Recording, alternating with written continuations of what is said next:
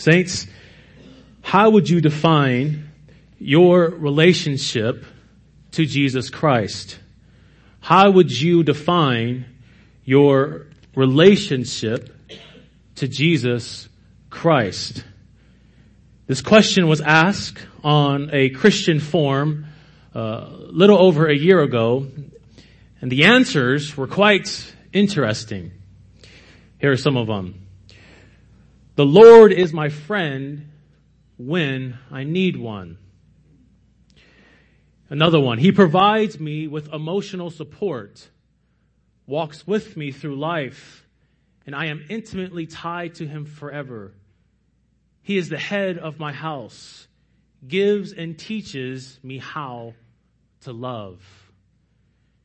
He is my best friend, whom I can sit and chat with over coffee or fight it out with one on one, no holds bar. He is like my brother or sister I can play with, as if we were puppies running down, running around, chasing each other and wrestling, laughing and having fun. My companion, whom I can run a race with, cheerleading each other on. My lover I can dance with while everything else falls away to non existence. Now, as funny as some of those may sound, they're actually very sad. And friends, what's most depressing about those answers is none of them are biblically based. None of them quoted a verse. None of them quoted at least a quote from someone who's smarter than themselves. They all echo what Christianity for many in the Western world is all about. A personal relationship with Jesus Christ. And although that title, that saying, a personal relationship with Jesus Christ, is not necessarily a hill that I'm going to die on this morning, what I will die on though is the idea behind it. This idea that Christianity is, is all about you and God. That, that the church is all about you coming to a place and you hearing a sermon simply just for yourself. There is an individualistic uh, Christianity that's popular, that's, that's sweeping across the lands. And saints, when we consider our relationship to Christ, we first must consider Christ's relationship to the church. Before we can ask or answer how our own relationship with Christ is, we must answer and look through scripture. What does the Bible say concerning Christ's relationship to his church? Before we can ever talk about a personal relationship with Jesus Christ. Because Christianity, saints, is not for the Lone Rangers. It's not for you and just your Bible. That's why many hate doctrine. Because doctrine divides. We don't need doctrine. We need to work on our relationships. We need more of a community, us to help each other out in order that we can have a better relationship with God. Saints, how does the Bible define our relationship to Jesus Christ? What does the Bible say concerning us, the church, and Christ? And we can look at various verses in the Bible that speak of this, but this morning I want us to look at one verse in one of the most controversial books in all of the Bible. If you will, if you have your Bibles, turn to the book of the Song of Solomon, if you would. Song of Solomon, and it is the Song of Solomon is the book right before Isaiah. So look for Isaiah and then look to the very end of Isaiah and you will find the Song of Solomon. Song of Solomon. And once you are there, let's stand for the reading of God's Word. Song of Solomon. Would you look at chapter 2 with me? Song of Solomon, chapter 2, verse 16, a most glorious verse it reads, My beloved is mine, and I am his. You may be seated. This morning I have three points I want us to consider concerning this verse. The first is Christ, our heavenly bridegroom. Christ, our heavenly bridegroom. The second is Christ, our prized possession. Christ, our prized possession. And third, Christ, our assurance. Christ, our assurance. Number one, Christ, our heavenly bridegroom. Christ, our prized possession. And Christ, our assurance. To give you some background to the Song of Solomon, there are many who believe that this book was written by uh, King Solomon during the time of his reign, or either after the time of his reign. Others believe that these collection of poems or songs are written to King Solomon either during or after his reign. So they're either written by Solomon during and after his reign, or they are songs written to King Solomon either during or after his reign. And while the authorship of this book uh, has been up for much debate, how one is to interpret the songs has been the dividing line for many who approach the Song of Solomon. How are we to approach, how are we to, uh, what type of hermeneutics, what are the tools we need to break down and interpret this book? Because it seems like this book shouldn't be in the Bible. If you read it, it seems like the book is all about passionate love, um, all about sex, all about marriage. And there's no mention of Christ. There's no mention of Christ or there being a bride. Um, but I, I, think, saints, when we consider the Song of Songs, uh, we, we have to look at it from a, a historical, a biblical historical vantage point. And when we do that, we will see that the Song of Songs is much more than just uh, a book about love and sex and marriage. There are some who believe that the Song of Psalms is Solomon are simply a collection of romantic songs about a king and his wife, and that's all it's about. There are others believe that it's God's inspired way of teaching us that he approves marriage and uh, sex in the context of marriage.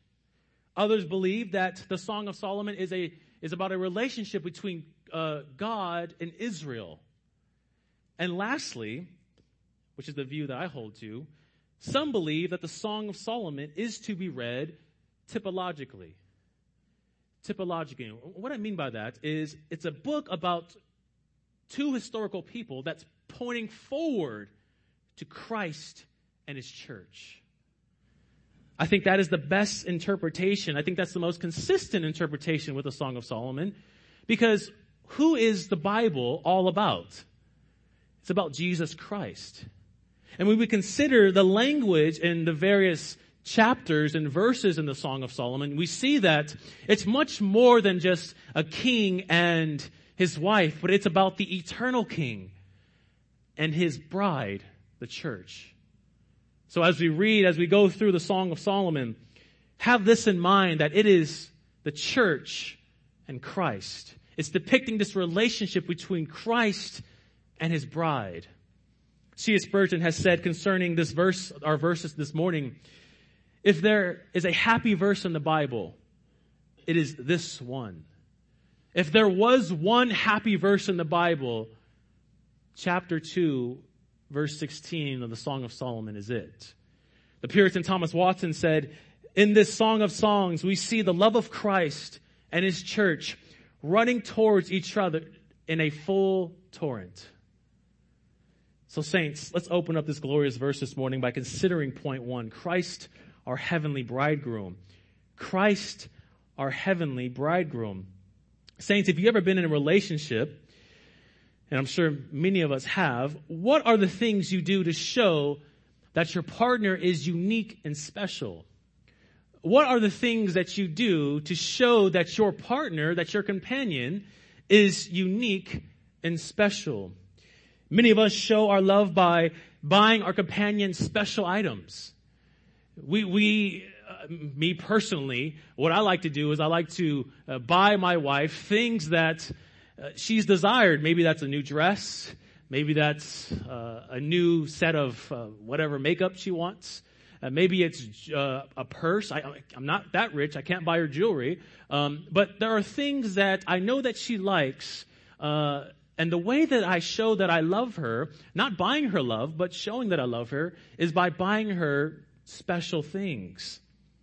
Some of us show our love for our partner, show that our partner is special by the way we treat him or her. That's a great way of showing our love toward our partner. Maybe you do this by showing that you're, that uh, you have more patience with your partner than you have patience with others. Uh, maybe you think more logically and thoughtfully with your partner than you do with others. That's a wonderful way of showing how you truly appreciate your partner. And while many of us show our love towards our partner by the things we buy and by the way we act, we also show the uniqueness of our partner by the things we say. Specifically, the titles we attribute to our partner.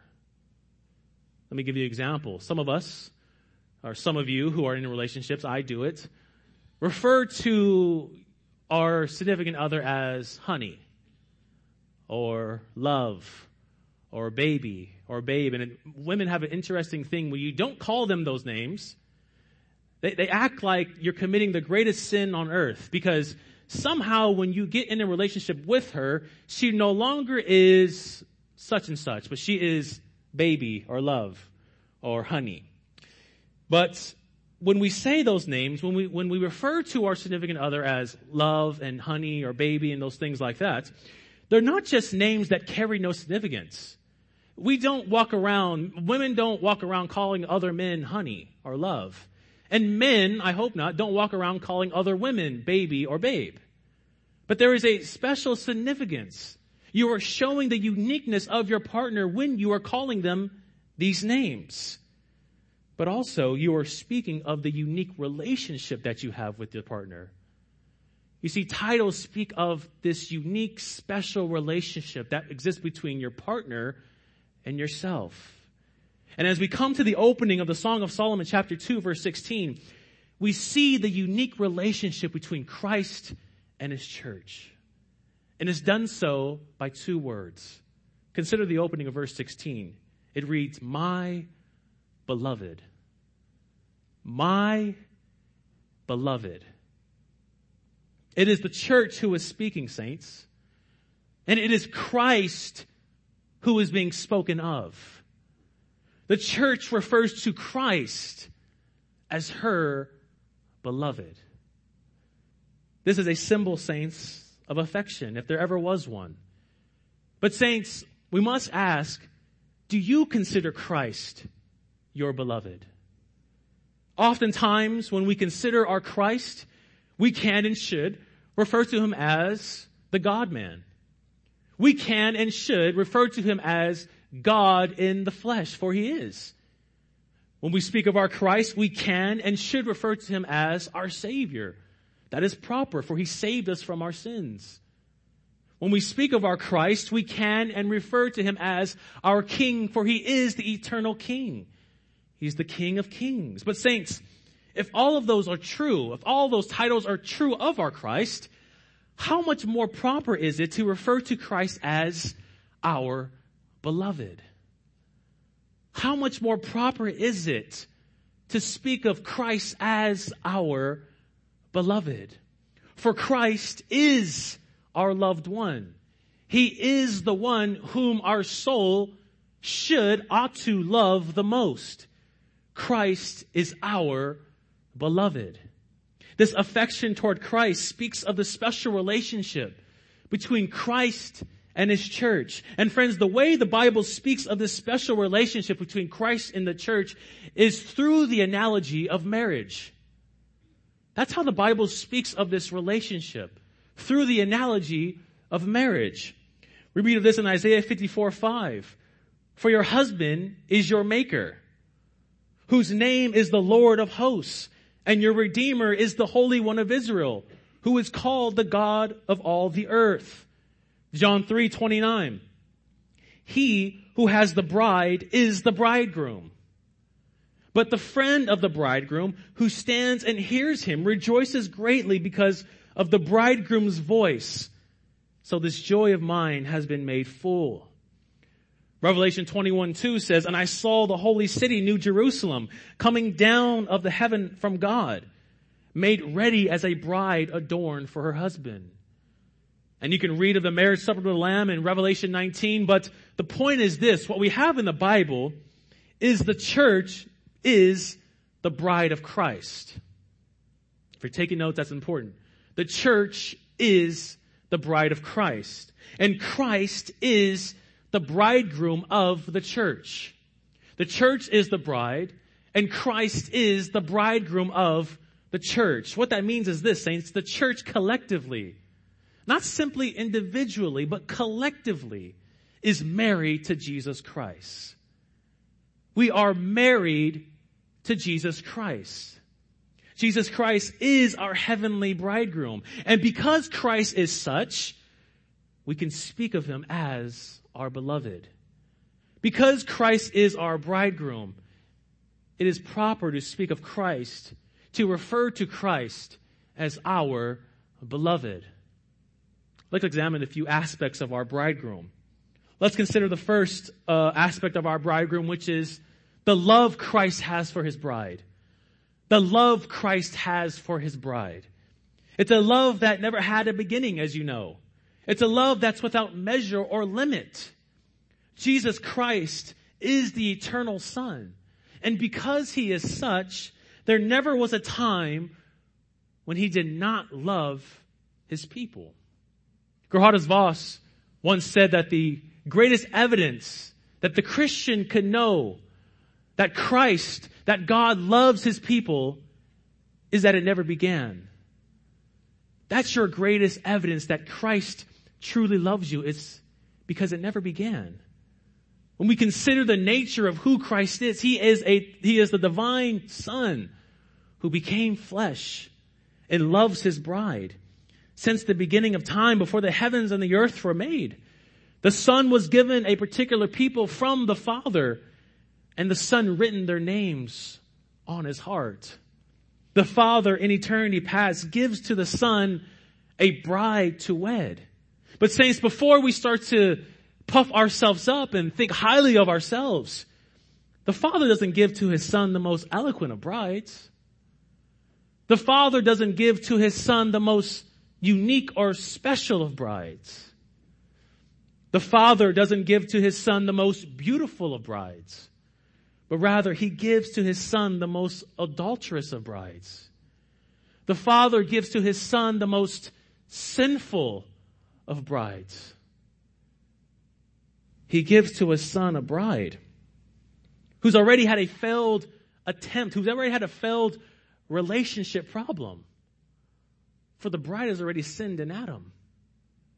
So he gives to his son the most hideous, the most adulterous, the most sinful one who's already had one divorce of bride.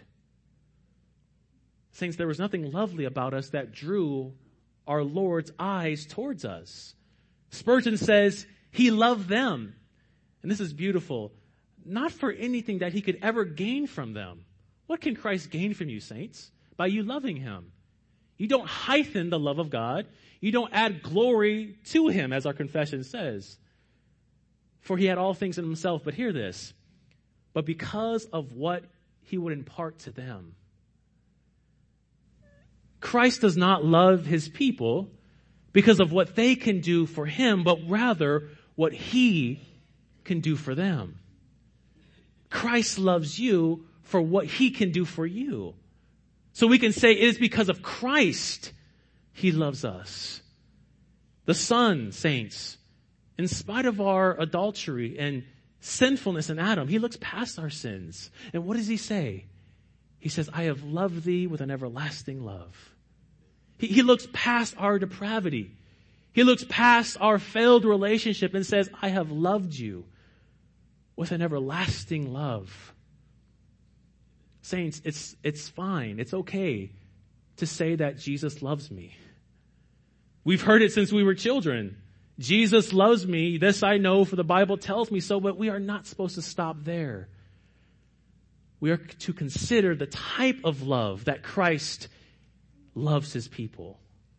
It's a love that's infinite, a love that's without measure, a love that's eternal.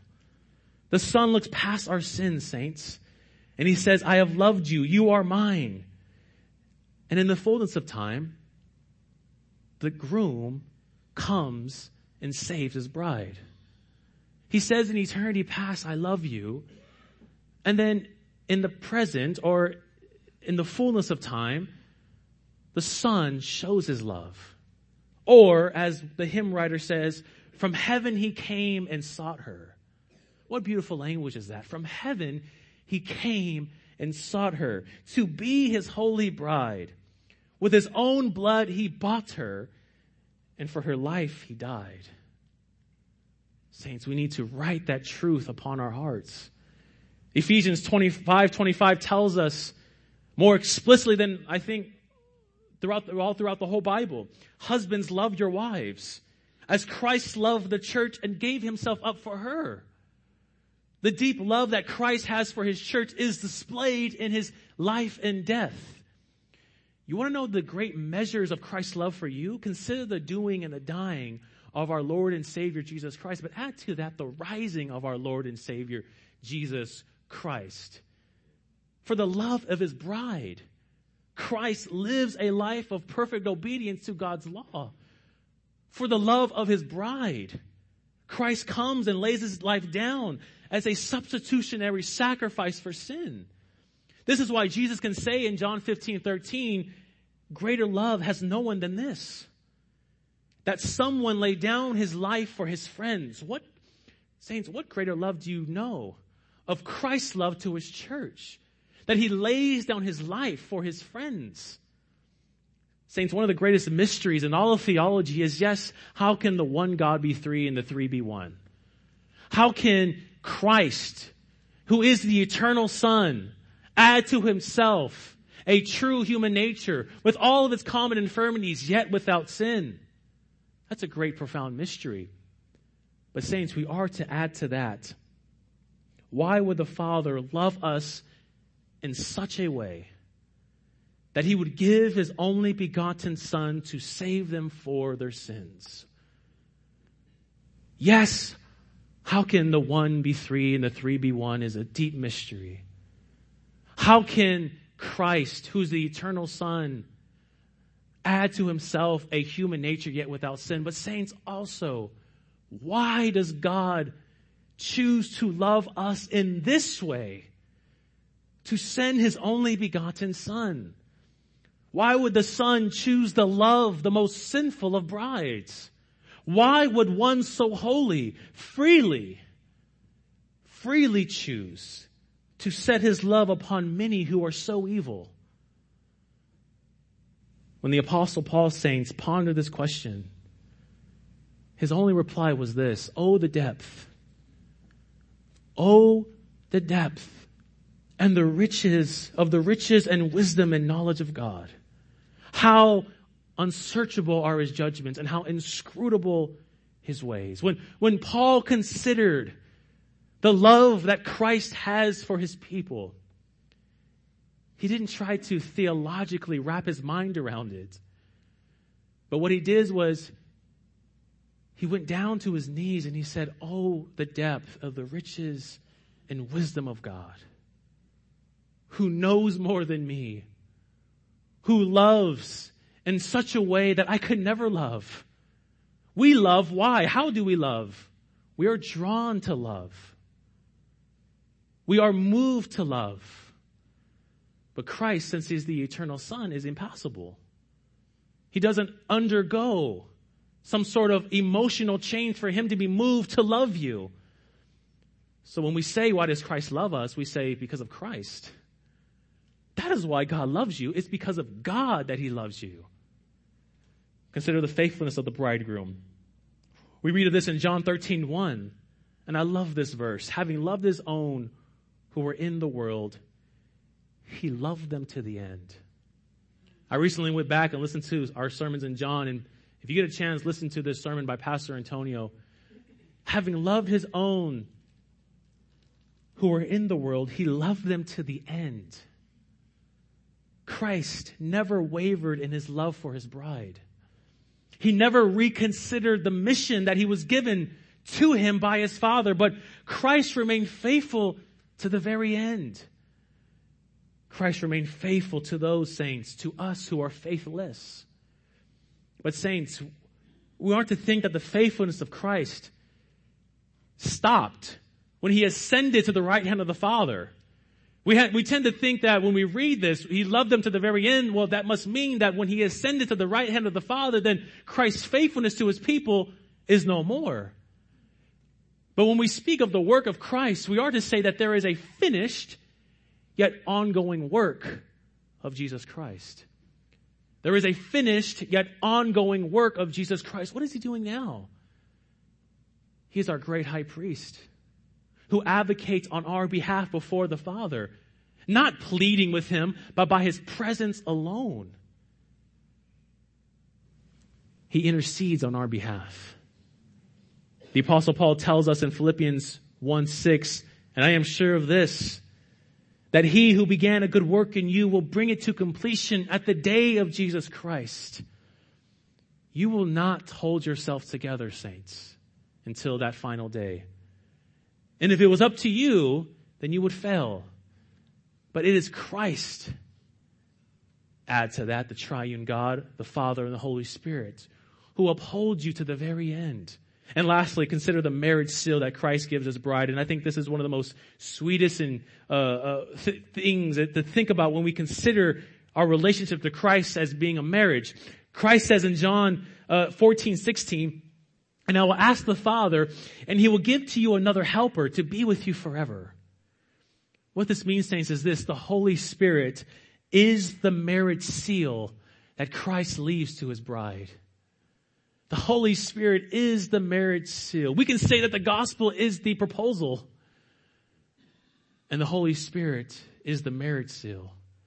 The Holy Spirit, as you were, as, as, as it were, is the engagement ring that Christ leaves to his bride. How beautiful is that? But we also must know though that when there is one person of the Trinity present, the other two are there as well. Saints, when we consider Christ and our marriage to Him, He leaves to us the greatest gift. He leaves to us the third person of the Trinity as a marriage seal, as an engagement ring, as a promise that He will not leave us as orphans, but He will come back for us. He sanctifies the bride, the Holy Spirit does. The, the Holy Spirit prepares the bride for the groom. And friends, as we close this point, the question I want to leave you with is this.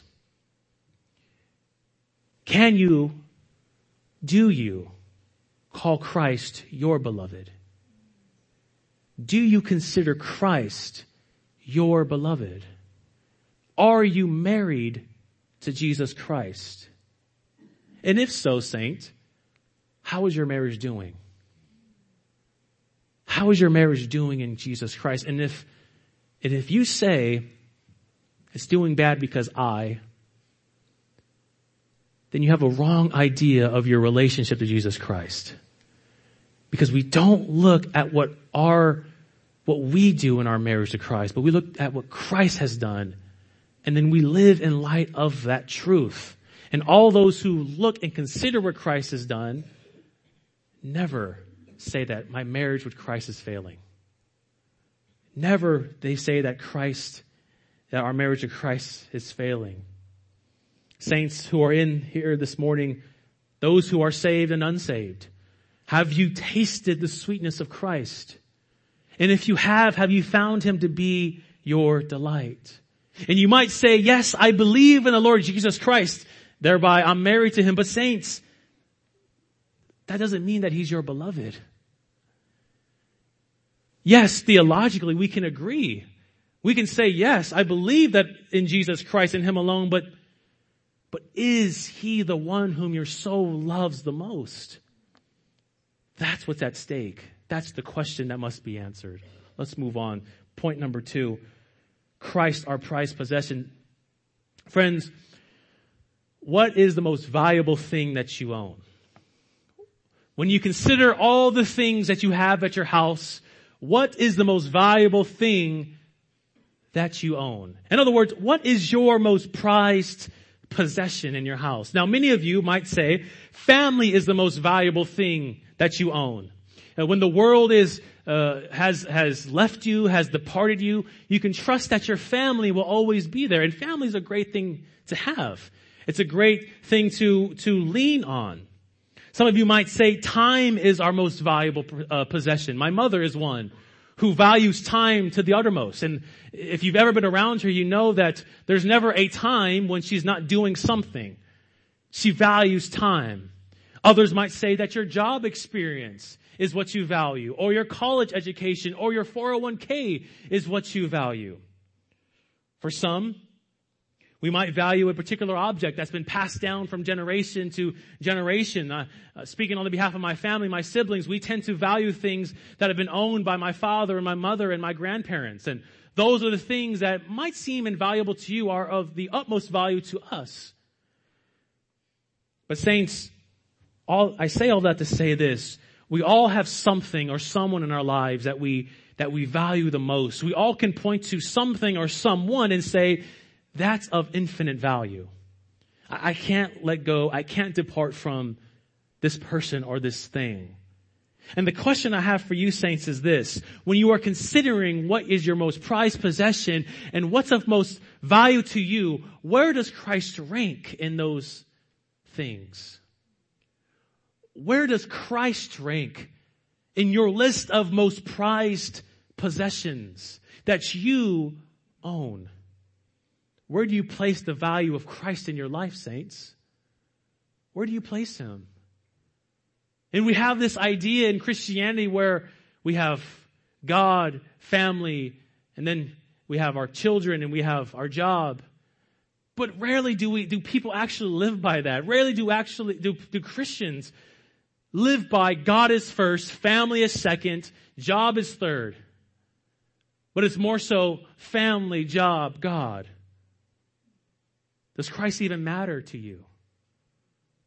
What value do you place on Christ? And as we come to our verse this morning, we see that those who call Christ their beloved are those who also call Christ their most prized possession.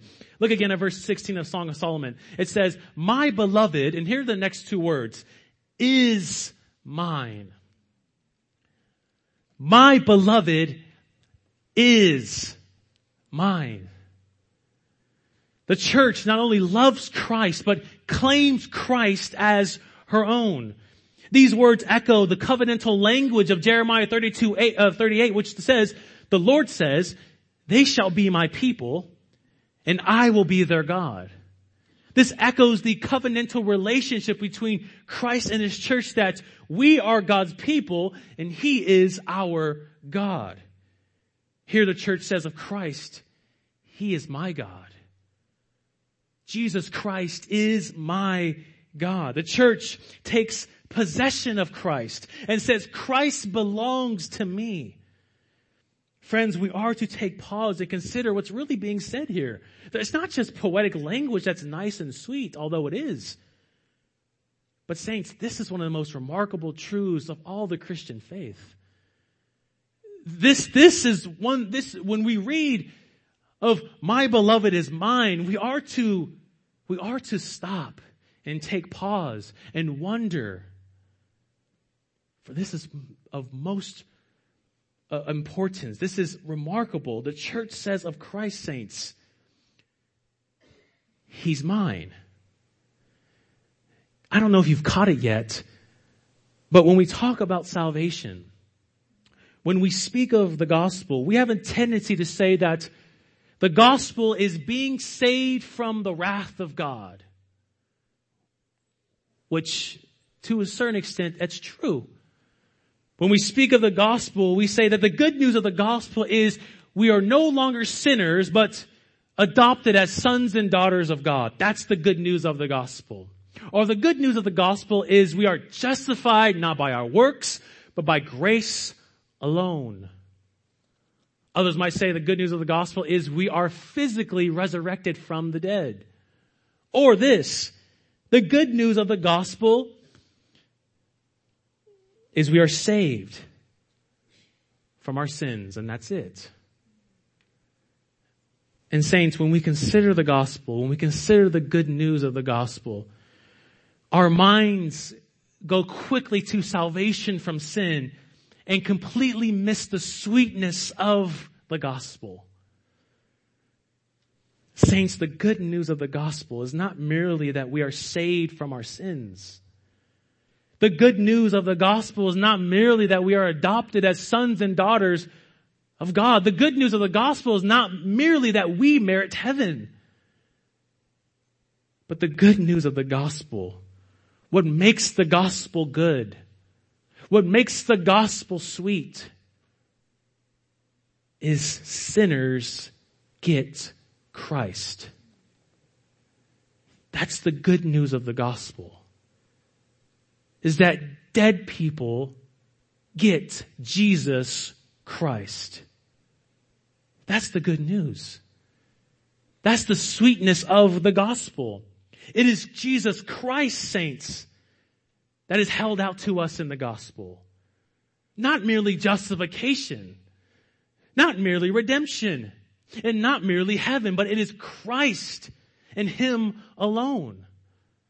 That's who's held out for us. The gospel without Christ is no gospel at all. Not justification, not redemption, not grace, but Jesus Christ In Him alone. The gospel is the good news of Jesus Christ. That's who the good news of the gospel is all about. And saints, that is why I hope you appreciate the sermon that was preached uh, three weeks ago from Pastor Antonio when he spoke about we are not justified merely by faith alone. Merely by some abstract faith that's detached from its object. But we are justified by faith alone in Christ alone. You receive Christ by faith alone. So when you speak of how are you saved, it's not merely by faith. It is by Jesus Christ and it is by God giving you the Holy Spirit, awakening your dead soul, giving you, taking out your heart of stone, giving you a heart of flesh and saying, yes, I believe in the perfect work of Jesus Christ. By faith, I put my trust in Him. It is by Christ and Him alone, saint, that you are faith. The hope that you have for this life and the one that's to come is not your knowledge of Reformed theology. It's not your knowledge of the Trinity, but it is Jesus Christ and what He has done for us. And all that we know about Reformed theology, all that we know of Christology and the Trinity only help us understand more what Christ has done for us. Yes, we can and should speak frequently of the benefits we receive in Christ. I amen all of that. I amen justification. I amen adoption. I amen imputed righteousness. All of that. But saints, the Christian's joy is not primarily what we receive from Christ.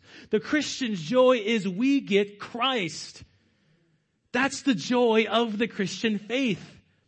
It's Jesus Christ and no one else. He is our most prized possession. Not grace, not redemption, and not heaven, but it is Jesus Christ.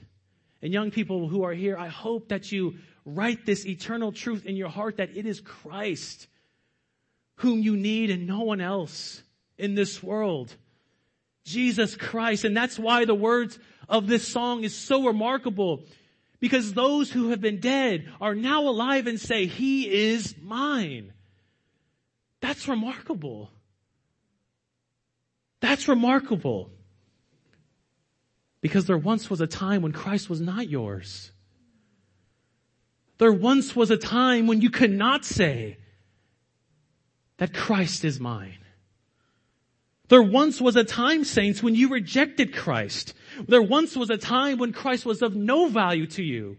When you hated Christ. When people would speak of Christ, you would walk out to the other room. I did that. Many of you did that. We wanted nothing to do with our Lord. We were those whom Isaiah 53 speaks of. There was no beauty that we saw in Christ. We despised him. We mocked him. But the mystery of the gospel is this that Christ is mine. I don't know how to answer that. But I do know it is because Christ and Him alone that I am able to say from my mouth that Jesus Christ is mine. But we must ask, why should we value Christ above all else? What is the reasoning? Why should we value Christ above our family, above our, our old vintage cars, above uh, myself, my shoes and my watches and all the things that I have? Why should I value Christ above my son Owen and above my, my wife Leela, above my mother and my brother and my church? Why should I value him above all of these other things? Here's number one. Because he's the God man. That's why you should hold Christ of infinite value. Because he is the God man. He is God in flesh the eternal son came down from such a high place. Never has one saint come down from such a high place to stoop to such a low place. The one who sits at the right hand of the Father, the one whom Isaiah speaks of, whose, whose train fills the entire temple, comes down and is wrapped in swaddling clothes. That one, the eternal son, becomes like his own, yet without sin the second person of the Blessed Trinity added to himself a true human nature without sin.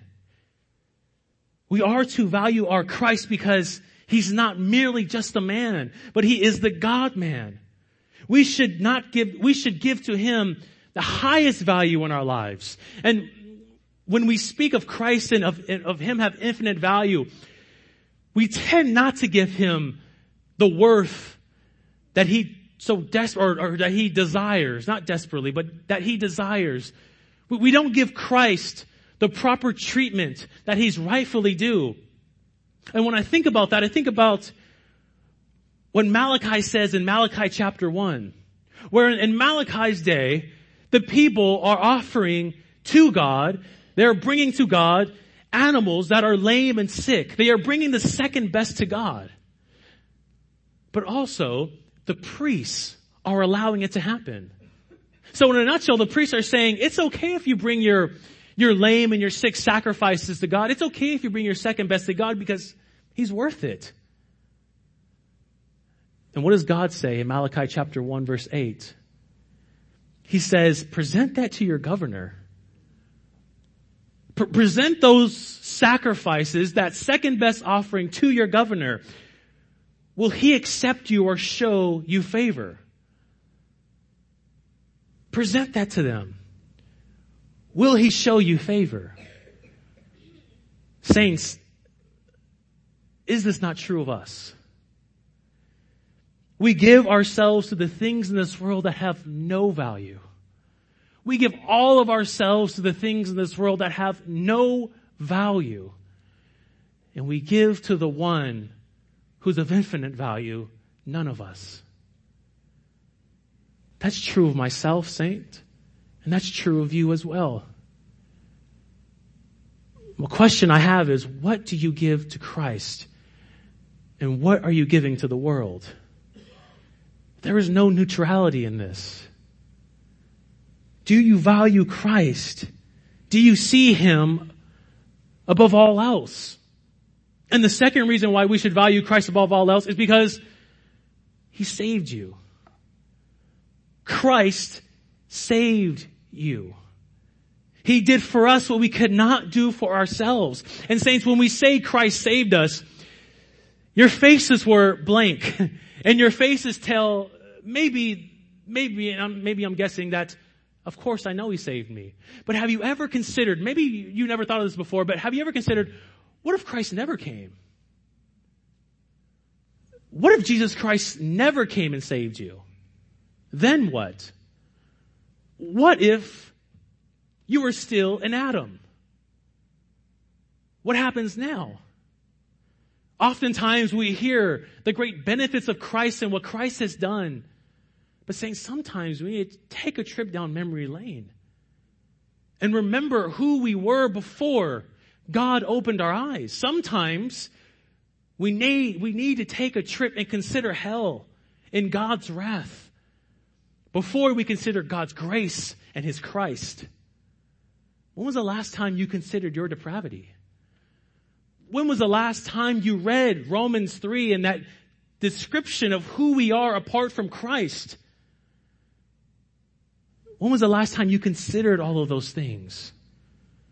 Saints, we must and we need to be reminded daily of yes, that we are saved in Christ, but also what Christ has saved us from, who we were outside of Christ. And once we do that, then we will appreciate morally, truly, the sweetness of Christ's redemption and what he has done for his own. And lastly, saints, why should we value Christ above all else? Why should Christ saint be your most prized possession? Why should you prize him above all else? The answer is this. Because you never deserved him in the first place. Why should you value Jesus Christ? Because you never deserved Christ in the first place. Saints, we don't deserve Jesus Christ, but He's ours. By God's grace, Jesus Christ is ours. Friends, is Jesus Christ yours this morning? Can you honestly say, Jesus Christ, He's mine? I claim him.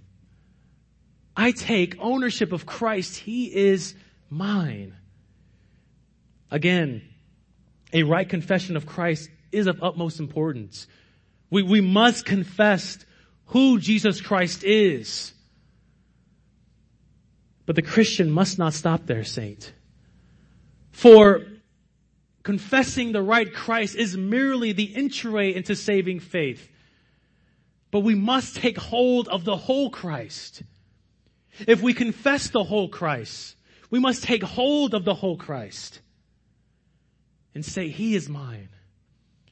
I value Him above all the things that this world can offer, that this world can throw at me. We are to see Him as a central figure of our lives, saints, and say with full confidence that He is mine. And lastly, let's turn to our, our last point, which is Christ is our assurance. Christ our assurance. As if this verse couldn't get any better.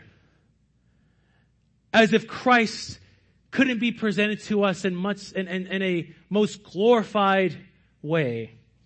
The ending words of our verse this morning are indeed, saints, the sweetest of them all.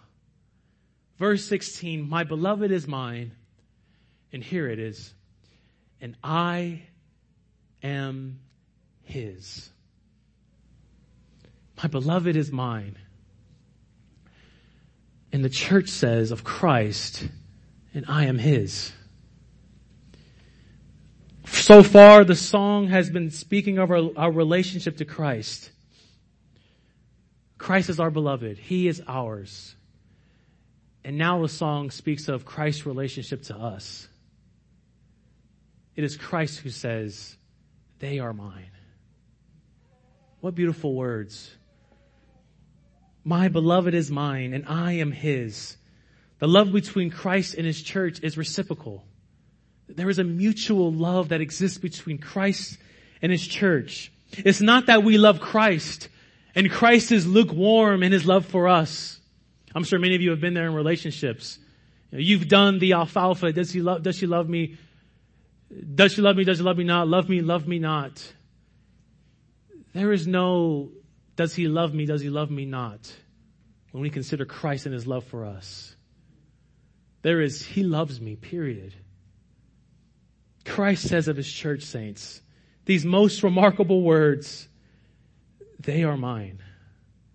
But how are we Christ saints? How can Christ say we are his? In which ways are we his? Well, let me give you a few reasons. We are Christ by creation. We first are Jesus Christ by creation. Christ created all things and as creator, we are the clay and he is the potter. Secondly, we are Christ by election. The Father in eternity past chose us in Christ. He elected us before the foundation of the world as a love gift to the Son. Thirdly, we are Christ by purchase. Christ purchased the church by his own blood as Acts 20, 28 tells us. Our redemption was bought by the shed blood of our Lord Jesus Christ. Fourthly, we are Christ by federal headship. Christ is our federal head, meaning Christ represents us. He represents his people. He acts on our behalf. He works on our behalf. And as our federal head, all that Christ wins, he wins for us. And fifthly, we are Christ by union. We are Christ by union. We are united to Christ in a special manner. Thomas Watson says, there is a closer union in this holy marriage than there can be in any other. In other marriages, two make one flesh, but Christ and the believer make one spirit. There is one spirit that unifies Christ and his believer. The only difference is this. One is without measure and one is in measure. But we are united to Christ by faith in him. Just as a husband or wife are united together in marriage, Christ and his church are united, but in a much more deeper and spiritual way, in a much more intimate way. Saints, these five ways in which we are united to Christ point to the glorious truth of all of Christianity, and that is this, that Christ and the believer are to ever, are forever knit together. Christ and the believer are forever knit together. That you can rest assured that your assurance is in Jesus Christ and Him alone. Did you notice those things that the church doesn't say, I hope I am His? The, the church doesn't say, or I'm kinda His. Maybe I'm His, maybe I'm not, but declares with full confidence, I am His. I am Christ. I am His. Saints, oh, how we need to be reminded of that truth daily, do we not? From the strongest of saint to the weakest, we all need to be reminded daily that we are Christ and none other and no other. In spite of our sin, in spite of our lack of faithfulness to God, we need to write the eternal truth of Christ's words in John 10, 28 on our hearts. That I give them eternal life. And they will never perish. And no one will snatch them out of my hand. We need to write that eternal truth on our heart that there is nothing or no one in this world, the world, the flesh, or the devil, that can snatch you out of the hands of Jesus Christ. Saints, our assurance in this life and the one that's to come is not found in our faithfulness to church attendance, although you need to come to church. Our assurance in this life and the one that's to come is not found in our evangelism and how many people we've converted, although you need to evangelize. But our assurance, saints, is solely found in one person alone, and that is Jesus Christ. You don't need to live perfectly to the law, saints, in order to gain a right, perfect standing before God, for Christ has lived for you. You don't need to offer yourselves up as a perfect sacrifice before God, for Christ has offered himself as a once for all sacrifice. And saints, there will never be a time in this life and the one that's to come that you will ever need to be rejustified. For on the third day, Christ rose from the grave. The point of the sermon is this, saints, is for you not to see the beauty of yourself and the loveliness of yourself, but it is for you to see Christ in all of his glory and majesty. It is for you to see the loveliness of Christ and him crucified. It is Christ saints who first called us our beloved. It is, it is because of Christ we can say, he is mine. And on the account of Christ and him alone, we can say, I am his. Let's pray.